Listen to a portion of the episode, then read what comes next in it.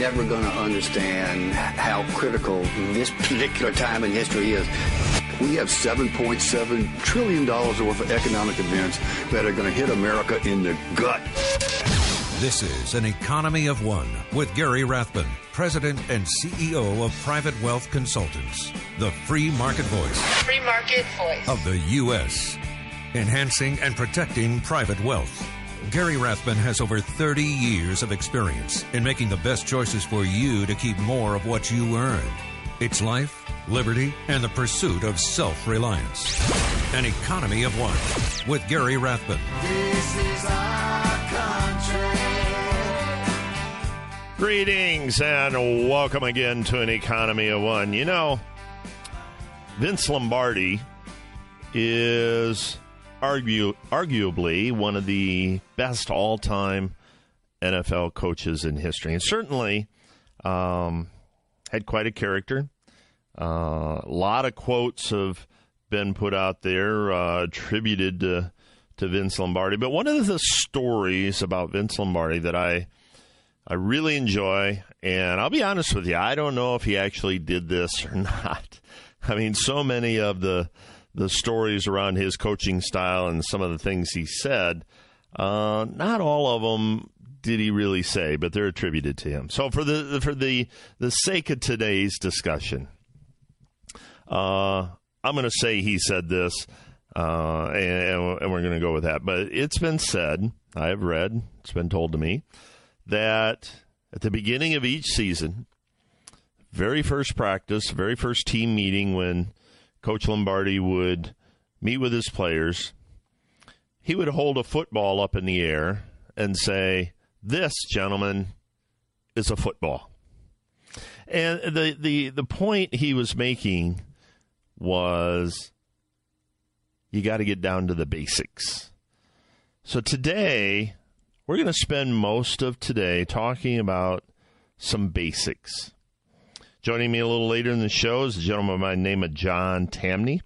Wrote a book called Popular Economics How the Rolling Stones, Downton Abbey, and LeBron James teach us about economics.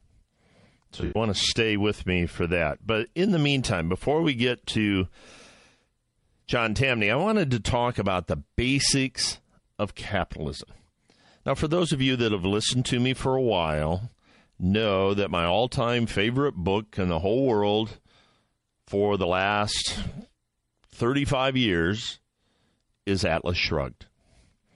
If you've not read this book, go spend eight bucks, pick it up, read it. This is a book that was written in 1957 or published in 1957 and is extraordinarily prophetic. What we're going through right now is what the book talks about.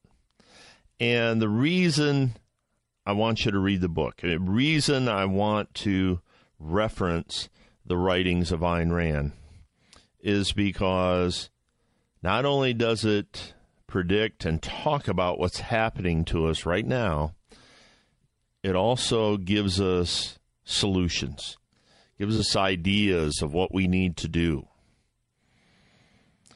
She wrote another book called Capitalism The Unknown Ideal, which was a collection of essays from her, uh, her newsletter that she put out. And that's where I want to start. So much of what I have to say is either quoted or paraphrased from Ayn Rand. So I want to give her attribution to all of my thoughts uh, starting out. And just like Vince Lombardi saying, gentlemen, this is a football. What I'm saying to you is this is capitalism. Capitalism is a social system based on the recognition of individual rights including property rights, in which all property is privately owned.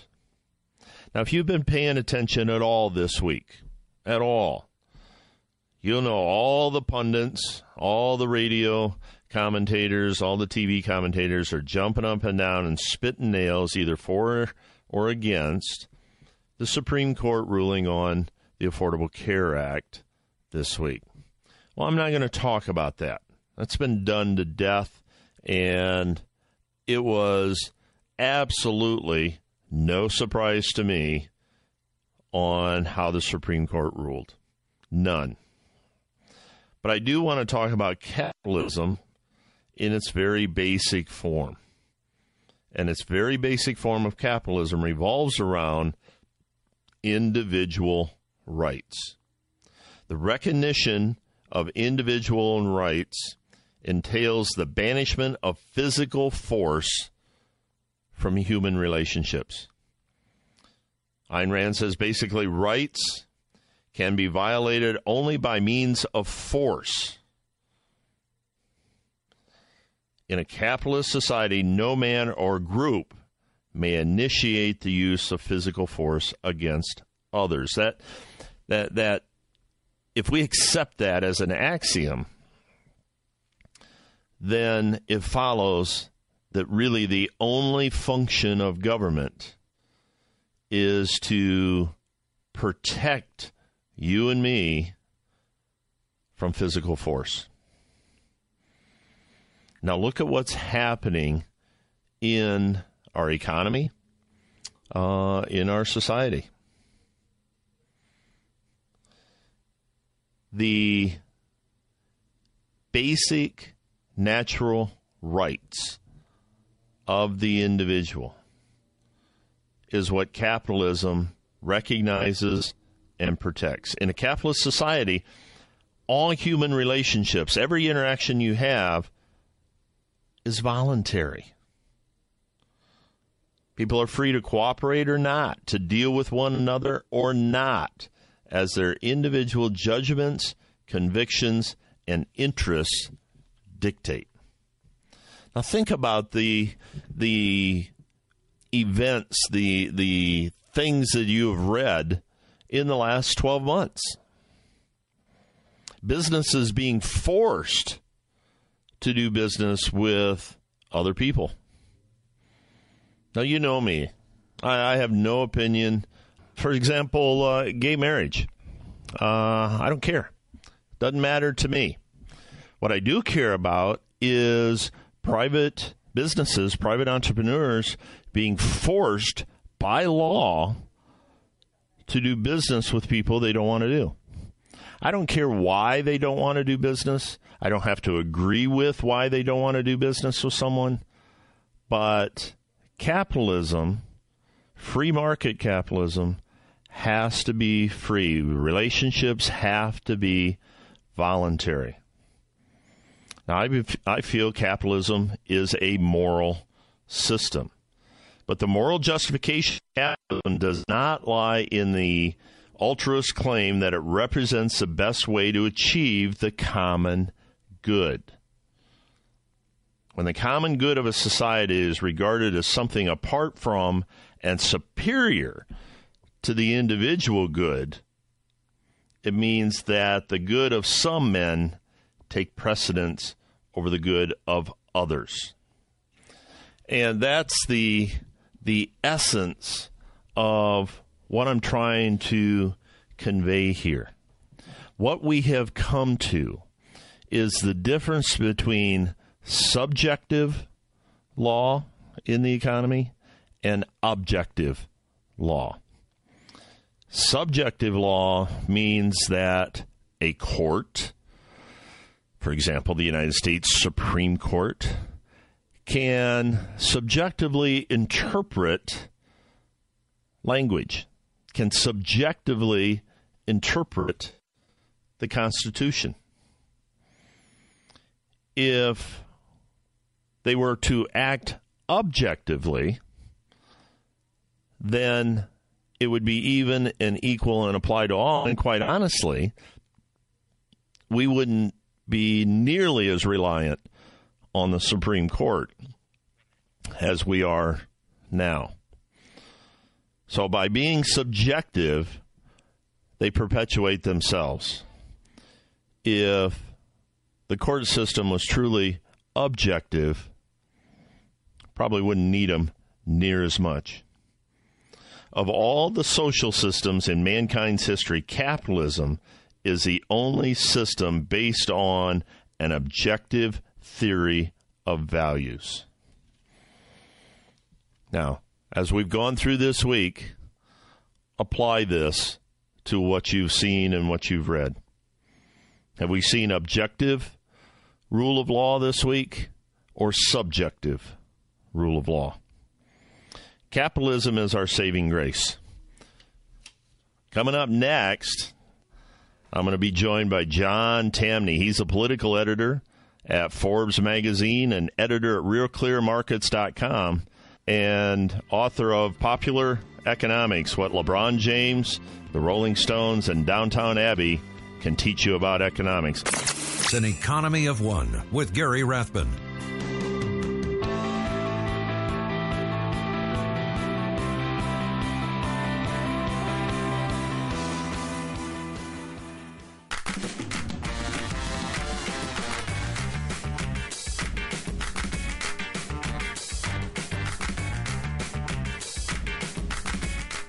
Back to an economy of one with Gary Rathbun. We're joined now by John Tamny. He's the political economic editor at Forbes, the editor at realclearmarkets.com, and a senior economic advisor to Toreador Research and Trading, and he's author of the new book, Popular Economics What LeBron James, the Rolling Stones, and Downton Abbey Can Teach You About Economics. John, welcome to the show. Hey, thanks for having me on. I really appreciate it. You know, right right out of the gate, I read the introduction, and uh, right in the introduction, you say there's nothing easier than economic growth. Why are we having such a, a difficult time growing the economy lately if it's really easy to grow it? Well, I think we are simply because economists un- uh, misunderstand economics the most. Uh, they think it's about graphs and charts, but economics is something we all understand. It's about human action. We all intimately understand it just by looking at the world around us. If you want to understand uh, taxation, just look at the migrations of the Rolling Stones. If you want to understand why regulation never works, Look at Michigan's loss to Appalachian State in football in 2007. You want to understand the beauty of free trade and why it enriches us all? Look at LeBron James. You want to understand monetary policy intimately? Look at how they create something as basic as the buffalo wing. The problem is we've complicated what is simple, and the result is policies are are, are too uh, are, are putting up barriers to our production rather than being removed. You know, one of the the aspects as I read through the book that was I don't know, I don't want to say very interesting uh, as much as very compelling is that you use current people, current companies, current examples to to illustrate your point. And who would have thought that we would get economic lessons about income tax from Keith Richards? But you know, tell us a little bit about the, about how they reacted to to Britain's taxation rate. Well, you know, again, that's the point of the book is that we all get it, and and and th- this should all be fun. That if you want to know taxation, let's study the Rolling Stones. Well, back in the 1970s, it's hard to imagine this, but the top tax rate in England was 83 percent. Wow. And so, as Keith Richards pointed out in his book, that was the equivalent of being told to leave the country. and so, that's exactly what the Rolling Stones did. They went to the south of France to make Exile on Main Street. It's widely thought to be one of the, the greatest albums they ever made. And so, when you think about that, when you raise the penalty on work a lot, the rich are fairly mobile in avoiding the penalty. Mm-hmm. But what about all the sound engineers? What about all the caterers, the drivers, all the staffers that go into making an album?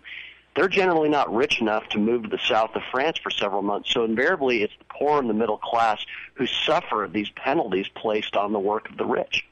You know, I, I hope you take this in the the spirits it's given. But as I read through the book, I couldn't help but think of uh, popular economics as a modern economics in one lesson by by Henry Hazlitt. Is was part of your motivation of putting this together to kind of take some of the dismalness out of the dismal science?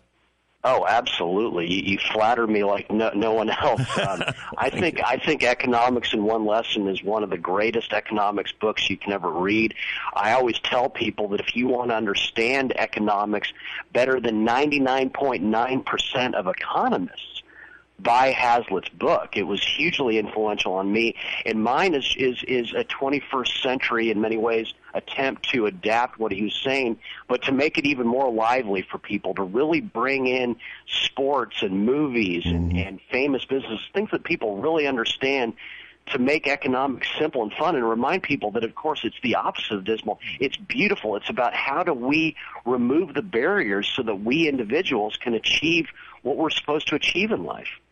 You know, it's it's a very very readable book. Of course, we're going to put it on our website, but I recently started in my office uh, one chapter a week out of Henry Hazlitt's book, and as I'm reading yours, I'm thinking, okay, this is the next book for the staff. Every staff meeting, we're going to cover a chapter out of your book because I think it it's very relatable. I mean, everybody knows who LeBron James is, and now I'm probably one of the three people in the United States that never watched Downton Abbey, so I have no idea what that is. But I'll trust you on it. But uh, um, you know, I, I, I, in one chapter, you're talking about outsourcing being great for workers, and you reference uh, Leonard Read's essay "I Pencil," and I just had to chuckle because I just just got done reading and interviewing Michelle Malkin's new book, um, where she talks about uh, you didn't build that, and she uses the iPencil template to illustrate the making of toilet paper. Now, you know, it's it's a, a modern version of the iPencil, but we really do need to learn about outsourcing, and uh, that that creates a, a a lot in the economy. I mean, we have to outsource, or or we can't really have that creation, can we? Oh yeah, if we didn't have outsourcing, we would live lives of unrelenting drudgery. And what's got to be remembered, and Hazlitt put it so well, that, that an economy is just a collection of individuals. Well, think about it. As individuals, we are expert outsourcers. Most of us don't cut our own hair. Most of us don't uh, raise the food we eat. Most of us don't sew the clothes we wear. Most of us don't manufacture the computers we type on or build the cars that we drive. If we couldn't outsource, at least in my case, I would very quickly die an unclothed, unfed, um, unemployed, um, unsheltered death. But thanks to it, I'm able to trade the fruits of my labor, doing what I what what most animates my skills for all the things that I don't have. And you think about businesses. You think about a business in the business of creating toilet paper. It's doing the same thing that we individuals do all the time. If business did, did not divide up the labor locally and around the world, they wouldn't be in business in the first place. They would employ no one. Yeah. Yeah. I mean, I, I read an article, uh, it's been years ago now, uh, how we couldn't even make a fish hook our, ourselves to, to catch fish to eat. So, I mean, we're highly dependent on that division of labor and that that expertise, and and uh, capitalism is is there because of that division. So uh, absolutely, we're speaking with John Tamny, author of Popular Economics: What the Rolling Stones, Downton Abbey, and LeBron James can teach you about economics. More when we come back. Gary Rathbun, an economy of one.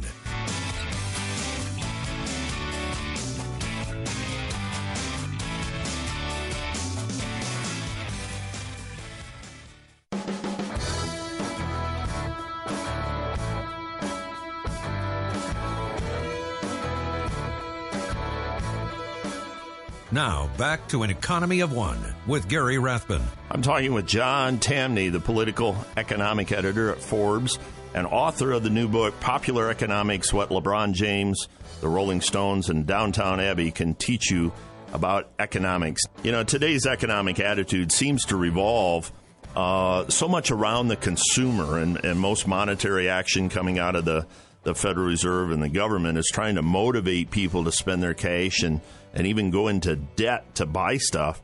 And you talk about, and I agree that that savers are a major part of growth in the economy. Why is why is saving such a dirty word today?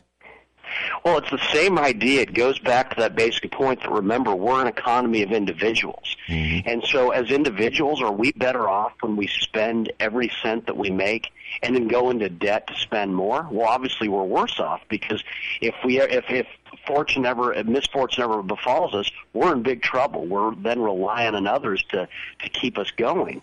And so, when you think about saving is obviously good for the individual. As individuals, we're better off if we bank some of our paychecks, invest some of them uh, with with future with future wealth in mind and, and retirement and all that. But think about what that means for the broader economy. You a business can't innovate without capital. Someone's got to save for a business to first of all get the capital to open up. And someone's also got to save so that business can access capital so that it can hire people. If if all we did was spend, and that's what the economics profession tells us to do, we would still be living in caves. It's because of savings that businesses have been able to access the capital so that we have cars, computers, clothes, you name it. And so saving's a beautiful thing, and those who do it are offering up capital to today's and tomorrow's entrepreneurs. But to believe the economics profession, it's a bad thing. I'm talking with John Tamny, the political economic editor at Forbes and author of the new book, Popular Economics What LeBron James, the Rolling Stones, and Downton Abbey Can Teach You About Economics. Now, in the book, you, you speaking of savers, you give several examples of people that were great consumers, but really poor savers and what happened to them, but they're still the ones we emulate. I mean, how do we get more people focusing on the economics of wealth creation versus consuming?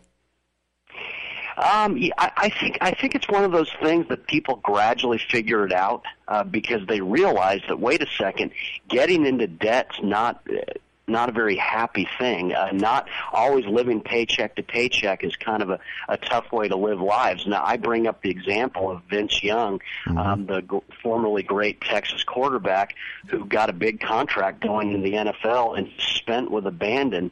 Um, he had to file for bankruptcy at one point. It got so bad, and he he ultimately is out of that. But he doesn't have much to show for all that he's achieved in life. And so you say, again, it didn't work out for him as an individual, but imagine if he had saved his money. Imagine he could have Apple shares. His wealth could have funded the creation of a new kind of software company. He could have basically McDonald's shares. He could be more conservative, but he would have more, and the economy would be better off. But when you just consume, no, you're you're not made better off um, if you consume everything. But the economy also loses out because we need this to grow, and, and I think people gradually get it. Let's face it, Americans, as evidenced by how much wealth there is in the United States, are great savers.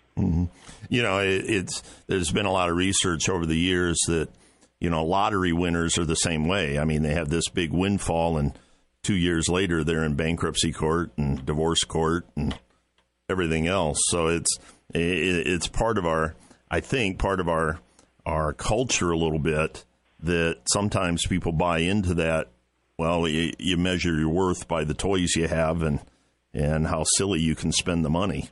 You know, so uh, Yeah, Americans don't do well, I think, in general, when they're handed something for nothing. yeah, They tend to do better when it's a slow burn, when they gradually earn things over time. And you know what's got to be remembered is is that the rich, in many ways, along these lines, are society's ultimate benefactors. Not only do they, in many instances, create things like computers and phones that used to only be available to the rich, but they make them available to all of us. But let's face it, what happens when someone like Paris Hilton holds on to her 1000000s mm-hmm. If she puts them in the bank, her millions are immediately be, being made accessible to all of us, to people who aren't as rich as she is, who need uh, a loan to buy a car or tuition, or who need a small business loan. So when we allow people to hold on to their wealth, it means that we all get access to it. you know, I find myself uh, uh, disagreeing with very little uh, in your book, but probably one of the chapters that made me smile the most was uh, your chapter on the beauty of inequality.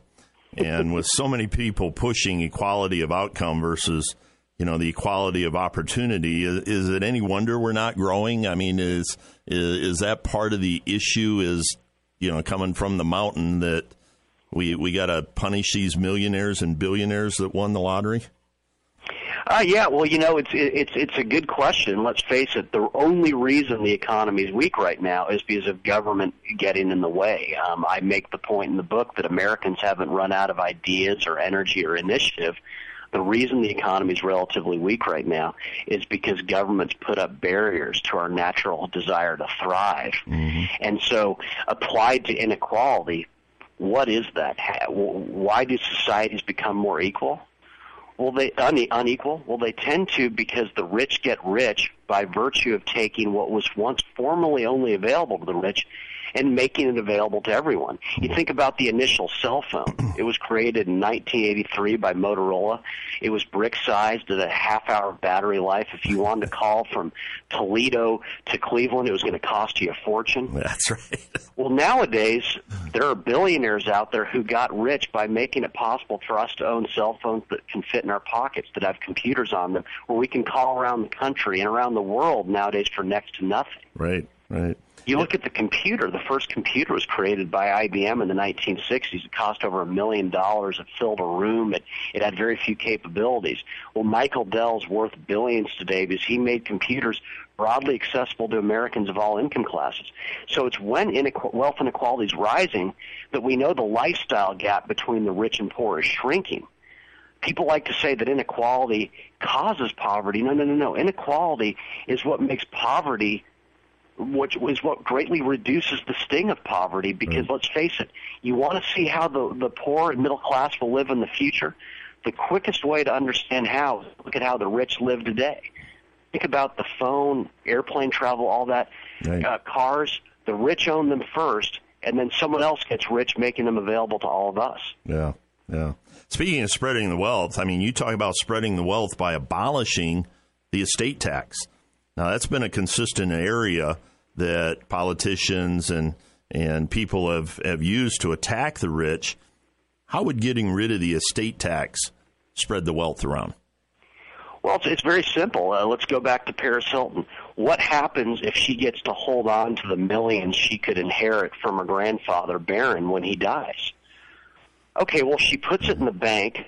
Banks aren't just taking in her deposits to stare lovingly at her dollars. They're going to immediately lend them out to people not as rich as Paris Hilton, who once again need a small business loan or need uh, tuition for their children. If she puts it in the stock market, her wealth is being redistributed to companies that need capital in order to grow. If she puts it in a venture capital fund, her wealth is being redistributed to the future Googles and Microsofts. Um, the, the, one of the main examples I use, though, is something that we all know E ESPN. ESPN is one of the most valuable, popular companies on earth today but it nearly died in 1979. The only reason it's still around is that the Getty Oil Trust, John Paul Getty, one of the richest Americans, uh, one of the richest people in the world in the 1950s, left behind a large estate for his family in the early 70s, and they diversified out of oil investments, and they invested $10 million in ESPN. Well, that 10 million saved the company. Right. And look at how we all enjoy ESPN, not just in the U.S., but around the world today. And so when people talk about, well, let's break up estates, what they're doing is robbing those who don't have an estate of the chance to animate their own dream with mm-hmm. capital left in the private sector. Yeah, absolutely. I mean, the- you know, the government has got to be the most inefficient organization in distributing money or paying for things or or anything like that I have ever ever seen. But uh, finally, before I, I let you go, I, I, I got to have you comment uh, on an article that uh, I recently read of yours where you talk about Ronald Reagan and Margaret Thatcher and how they would laugh at today's pessimist. And I'm really getting tired of every headline I read saying, uh, this is the beginning of the end. America's greatness is gone. Uh, the potential is gone. The American dream is over. Um, you don't subscribe to that, do you? Never, never bet against the American people. And that's not just uh, jingoistic patriotism. Patriotism. You forget. People forget how how far we've come. Think back to when Ronald Reagan uh, w- was rising in the 1970s. America was in major, major trouble. The dollar was in substantial free fall. There were no cell phones. If you wanted to own a phone back then, by law, you could not own it. You had to rent it from the government's preferred monopoly. Air travel, it was only for the rich, and it was planned by a civil aeronautics board. They parceled out routes to the to the airlines. The top tax rate was 70%, and Republicans and Democrats were saying we can't cut it; it would cause inflation. Um, gasoline, I grew up in Southern California. Uh, there were price controls on gasoline so that we had to line up Soviet Union style Yep. on odd and even days to fill up our cars. And we had to plan when we drove because we weren't sure we could get gas again. Right. Right. That's how bad things were back in the 1970s. And are things perfect now? They're not. But we have come a long way. Ronald Reagan and Margaret Thatcher and over England overcame much, much worse. And when I hear Americans say, oh, it's over, we're we're just never going to be great again, I say to them, you have no sense of history, but also you again, you forget what we've overcome. Ronald Reagan Margaret Thatcher overcame much. We should be optimistic. We are Americans. We get to we are have so many opportunities that no one else does. Most anyone else in the world would give anything to live in our country. Let's be optimistic and be great again. Yeah. I've been talking with John Tamny. He's the uh, author of the new book, Popular Economics What LeBron James, the Rolling Stones, and Downton Abbey Can Teach You About Economics. And he's also the editor of RealClearMarkets.com. John, really appreciate all your time this morning. It's a great book. Uh, we're going to put it on the website and promote it to our listeners. And I hope we can tap you on the shoulder again and chat real soon. Absolutely. Thank you so much for having me on. This was great. And anytime you'll have me, I'll gladly come on. Thank you very much. I'll take you up on that. Thank you. Coming up, we want to talk about the capitalist as the ultimate philanthropist. Gary Rathbun, an economy of one.